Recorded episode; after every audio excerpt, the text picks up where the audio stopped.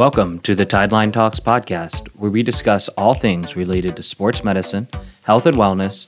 We dispel common myths and misconceptions regarding healthcare, and we do it in a way that's easy to understand.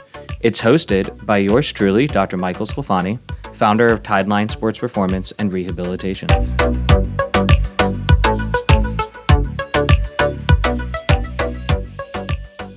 What's happening, everybody? Welcome back to another episode of the Tideline Talks podcast. This is your host, Dr. Michael Sclafani, and today we're going to be doing a little bit of a different type of episode. I wanted to use two real patient examples of uh, two people that came in to our clinic here at Tideline, and I want to use that as an opportunity to talk about some common myths and misconceptions within the healthcare world. Um, so let's break this down a little bit. Let's start off with patient number one. So patient number one came into our clinic and he had been experiencing lower back pain, but lower back spasms off and on for about roughly about eight to 10 years. He was a former military veteran and he feels that some of the, uh, the rucking and some of the movements and activity that he did while he was in the military, uh, seemed to start his, uh, lower back symptoms, but they've been kind of occurring off and on for while and he was going to see a different provider before coming to see us. And his most recent episode actually occurred about three weeks ago. He was bending over to plug in his cell phone charger into a wall outlet and he described his symptoms as this grabbing sensation, this immediate spasm within the middle of his back that caused him to kind of drop to the floor and take a few breaths to let everything kind of unclench before starting to stand back up. Um, so he, like I said, he's an army veteran. Um, he's currently active, uh, with one of the F45 gyms. So he does a lot of different movements, uh, at F45 that involves, you know, squatting, lunging, rotation, overhead movements, all of it. Um, he said for the most part, um, some of that doesn't really bother him too much. The most provocative activities are any type of hinging activities, uh, any type of core sit-up type activities, as well as um, any type of squatting maneuver seem to trigger his back pain the most. And he gets some back pain when he first gets up out of the uh, out of bed. Uh, just the act of sitting up out of bed, as well as uh, leaning over his bathroom sink to brush his teeth, that can kind of trigger that that spasm tightness feeling within his back. So he went to see another provider before he came to see us. Not a problem at all. I asked him, I said, how'd that go? What all did they tell you? Uh, what they told him was that he had something called atlantoaxial rotation. So, um, this has to do with your upper neck, your upper cervical spine. The first two cervical vertebra are a little bit different in the fact that their geometry just looks a little bit different than the rest of your spine. Um, it's called the uh, the first cervical vertebra is called your atlas because it's uh, sort of like that Greek mythology character, uh, Atlas, where he's holding the entire globe or the entire world up. Uh, so C1, your first cervical vertebra, is supposed to hold your entire head up. That's where your the bottom, the base of your skull intersects with the start of your neck. So it's called your atlas. And then you have the second level is called the axis. So um, these two bones are responsible for nodding up and down, um, or turning your head side to side to say no. Um, and so what the other provider had told him was that the uh, the top two vertebra were slightly rotated, and that's what was causing his entire spine become twisted and gnarled, and it was resulting in some nerve sensitivity, and that nerve sensitivity was sending uh, electric shocks to the muscle and that's what was causing his muscle spasms was a lot of heightened nerve activity causing from uh, a few degrees of rotation within the top two vertebra that uh, where his spine starts and the uh, at the base of his skull. Now, he said that he had done an x-ray as well as a three-dimensional CT scan or a 3D CT scan. Basically, what a CT scan is, is it's kind of like a higher resolution x-ray where they take uh, different slices of, um, of imaging and they use a computer to reconstruct a three-dimensional image, um, which is, is pretty cool hella expensive though too. So uh, they they got him with that one uh, because I don't think it was necessary. Um, but basically, what um, what they told him was that based off this three dimensional CT scan, they could see a little a few degrees of rotation at the top two uh, parts of his neck, and that was was causing all of his middle and lower back muscle spasms.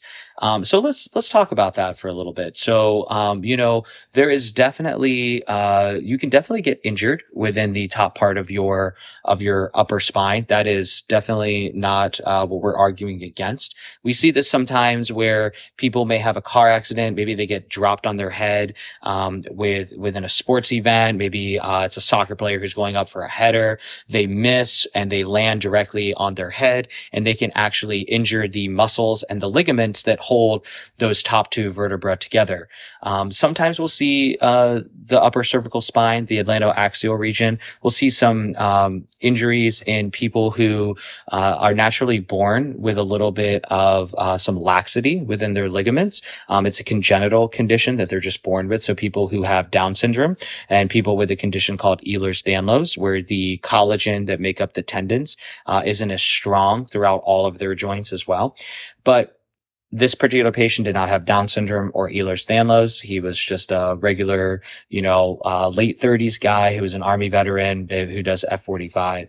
Um, however, if we see some type of instability within the top two vertebra, that is a medical emergency. So um, I've seen this like once or twice on the sideline, and it is it is scary. It can be a little nerve wracking because this is how uh, spinal cord injuries occur. So if you have some symptoms of some instability around your upper cervical spine, uh, it'll look a little different. People will talk about how they have a lot of muscle tension at the base of their head. So kind of where that suboccipital region is. They'll sometimes get headaches or dizziness. Um, they'll complain of weakness while trying to hold their head upright because their, the top of their, their head, their, their skull is literally starting to slide forward um, on the on the origin or the top of their neck.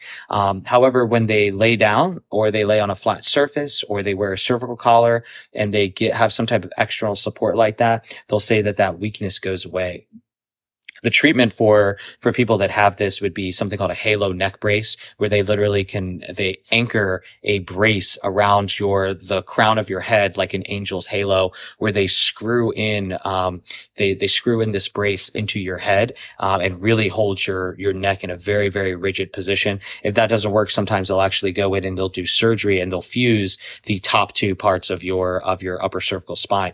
Um, but either way you know when we talk about uh, abnormal rotation of your upper neck, that's a medical emergency. And you should never, ever try to pop or adjust this region. Um, if you think that there's some type of instability, you shouldn't just touch it. You either have some type of signs and symptoms that point towards that instability, in which case then you need to refer out to a spine specialist and make sure that they get the right care that they, that they need.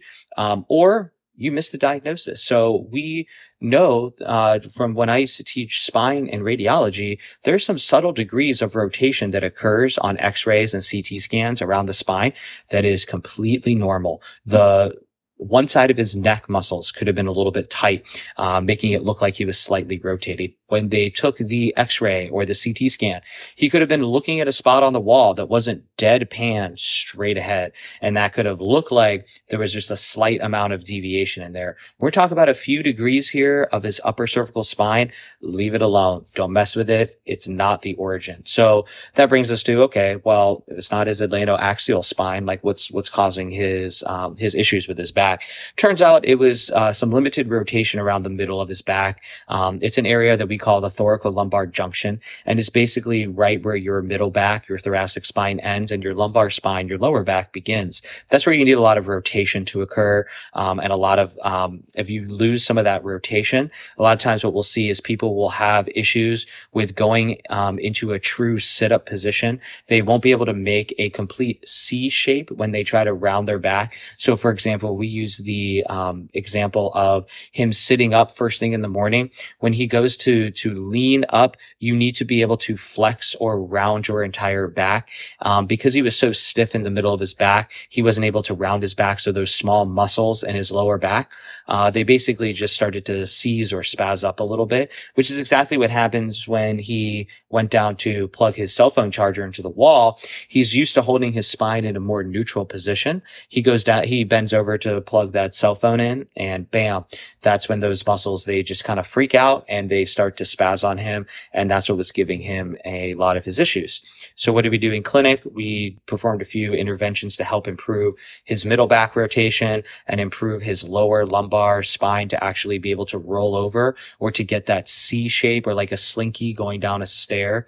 Uh, that's really what we needed. And then all we have to do from there is just strengthen the stabilizing muscles of his lower back to build up some of that resiliency. So when he goes into uh, sit-ups at F45, hinging, squatting, um, any type of rotation like Russian med ball twist, things like that, that he has enough um, strength in that area to support his back. So that was uh, patient number one. Um, just really talking a little bit about that that upper cervical spine, um, and he kind of got a little bit myth busted on that because, uh, you know, it's just it's a medical emergency if you've got uh, an abnormal amount of rotation or some instability in your upper spine. Don't be messing around with that. And and really, at the end of the day, in his case, uh, they were just completely way off base, and they just overcharged him for a three dimensional CT scan, um, which uh, I don't think it was ethically needed whatsoever. Um, but the good news is he's doing a lot better. He's feeling great and he's, uh, he's back to crushing it at F45. So really happy for him. Let's talk about patient number two. So patient number two, uh, he's a power lifter, came in with uh, right hip pain uh, that was more symptomatic with squats than they were with deadlifts. Um, so every time he would get close to parallel uh, with a squat, anytime he went above 225 pounds, so two plates, uh, he would start to experience a pinch across the front of his right hip joint. Um, and so he just kind of pointed right to the front there. Didn't have any numbness and tingling, didn't radiate across to his groin. It was just kind of right smack in the center of his hip. Um, so he had gone to see another provider as well before us. Totally cool. Um, he said that they, that he got an x-ray. They did an x-ray and they told him that, uh, his right hip was, was out is what he said. It was out of place. It was rotated. Um, and that's what was giving him, him all of his issues. His right hip and his pelvis was, was out of alignment. Um, so they, apparently attempted to pop or adjust his lower back to put his lower back into place and they attempted to pop his pelvis to put his pelvis back into place. And then they popped his hip as well to, to put his hip back in place. Um, and then after that, they did a hot pack, a TENS unit, a little adjuster gun afterwards as well, which is kind of like a little plunger, uh, that we'll see some chiropractors use. And then they got him set up on this sweet plan where they were going to see him three times a week for the first month, twice a week for the second month, and then once a week for the, for the third month. And, uh, he said that he felt a little bit better when he left the office, uh, that he felt a little bit looser. Cool. Uh, but he said that once he went to the gym and he started warming up his squats, the pain came right back. So let's talk a little bit about what he was told. One of the things that he was told was that his hip or his pelvis was, was rotated abnormally. When we look at the pelvis, if you uh, can picture putting your hands on the sides of your hips. That's sort of like the bowl of your pelvis. Um, your pelvis is super strong. It doesn't really move or rotate. Um, your pelvis comes together in the front, uh, near something called your pubic symphysis. And that's where your adductor or your groin muscles attach to. They also come together in the back by your tailbone, a little triangular, um, bone called your sacrum, and that forms your SI joint or your sacroiliac joint. Um, the hip as well, the hip sits in the socket on the side of the pelvis. When we talk about the hip joint, the hip is one of the most stable joints in the body. So, uh, back when I was in grad school, we had to dissect, uh, cadavers in order to learn anatomy and just kind of see how everything comes together. And one of the units, uh, on our hip unit, we had to dislocate the hip so that we could actually see what the, uh, the hip joint and the ligamentum teres and some of the structures around the hip. Um, well, I can tell you that myself and only one other male student. We were the only two that were strong enough to actually dislocate a cadaver's hip in order to, to study it. And that's on a dead person. That's without any active muscle tension that a living person would have. Um, for those who are sports fans, Bo Jackson, uh, he actually on that sideline play when he was uh, a running back, he dislocated his hip and it was a completely freak accident. It was so wild that, um, that a normal person could have a hip dislocation. It is extremely rare rare. So we do not have this issue where the hip is out or the hip is like sliding in and out of the socket or like abnormally rotated or anything like that. Uh, we describe the hip as sitting like a golf ball uh, within a shot glass. So very, very stable joint. Um, when we talk about your pelvis, we talked a little about how those those wings of your pelvis attach to the front uh, in your your pubic symphysis by your groin muscles and the back by your SI joint, your sacrum or your tailbone. Those are the strongest joints in your entire body. So um, the ligaments that attach there, those can absolutely be irritated. They can be painful, but the joints of your pelvis in the front, back, side, whatever, they do not move. There's no movement that occurs there. So, um, you know, we see people who go through a car accident and sometimes they'll, they'll fracture the top part of, of the wing of their pelvis. And even a, a high speed motor vehicle accident will not cause any quote unquote rotation through the, the pelvis. So I guess my question is from a clinical perspective, if a high speed car accident can't rotate somebody's pelvis, what makes you think that in clinic, you're going to push on somebody's body so hard that you're going to basically cause this anti-rotation or put this rotation back into place? I mean, I'm a pretty strong dude, but there's no way I'm pushing that hard. So just something to think about on, on some of those misconceptions. What likely happened is, um, when he when you get a an X-ray uh, where they take the X-ray pointing straight at you uh, when that beam comes through, if you lean ever so slightly to one side, it will look like one hip or one part of your pelvis is slightly higher than the other. Or same thing, you could actually be like just naturally standing in a little bit of a rotated position, and that is completely normal. It is totally within an accepted range to have a little bit of a lean to one side, have a little bit of that rotation, a little bit of that hip hike. That is very normal. There is, there's no such thing as, as your, as your hip out or your, your pelvic out or out of alignment with that. Um, so basically when he went into, to this clinic and he was getting popped and adjusted and all this stuff, it felt good because, you know, when you pop your joints, it's kind of like a nice little band-aid treatment, right? So not there's anything wrong with that. I mean, I'll, I'll pop people's joints before, uh, sports games and, and events like that just to kind of, it just feels good. It just kind of gets their head right. Awesome. Like no problem with doing that at all. Um, but just knowing the science behind it to make sure that, uh, people know that you're not actually putting anything back in place. You're just literally just like a piano player before they get ready to play a recital. You're just literally popping your knuckles. It feels good loosens you up, gets a little placebo effect. Great. Like let's rock and roll from there. So when I took a look at this particular power lifter, he was getting a pinch on that right front of his hip. Uh, it turns out that on his left side, he had a lot of limited ankle mobility. So he lacked a little bit of the ability to uh, bring his knee over his toes on that left side.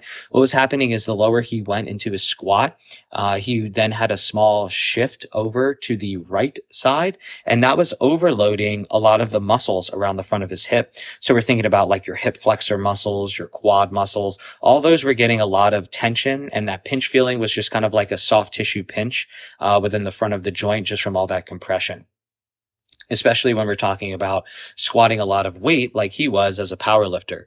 So what do we do to help that? We improved his ankle mobility on that left side. Um, we then did some hands-on interventions and some dry needling to help to re- temporarily relieve the the right side of his hip flexor and his quad, just to kind of put out that fire a little bit to get him feeling a little bit better. And then we retrained his squat mechanics now that he was able to demonstrate a little bit more symmetry in there without that weight shift to the right side.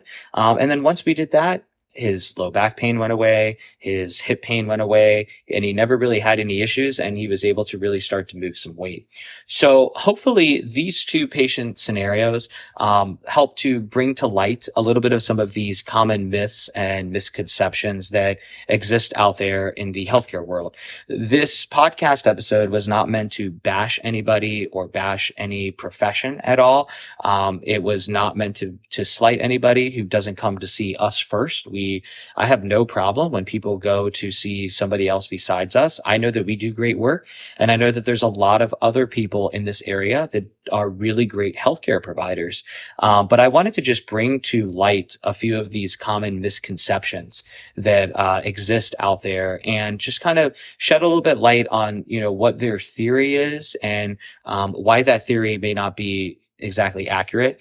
Um, and then I wanted to at least highlight a little bit about the treatment approach that we used for each of these patients um, to help to basically resolve some of their symptoms and to uh, improve their mechanics and get them back to crushing whatever activity they wanted to do. So um, I'd love to hear some feedback from you guys. Sometimes these podcast episodes can be a one way channel uh, where I'm just doing a lot of talking. If you guys like this type of episode, share your thoughts with us. Shoot us an email, a DM, um, or just uh, or just let us know. And uh, if you guys want more of these, I'm happy to do these as well. They're really fun, and it's nice to talk through some patient examples to kind of get an in-depth look about you know what we're educating people on and and some of our treatment interventions as well. So anyway, guys, thanks so much for listening as always, and we'll catch you next episode.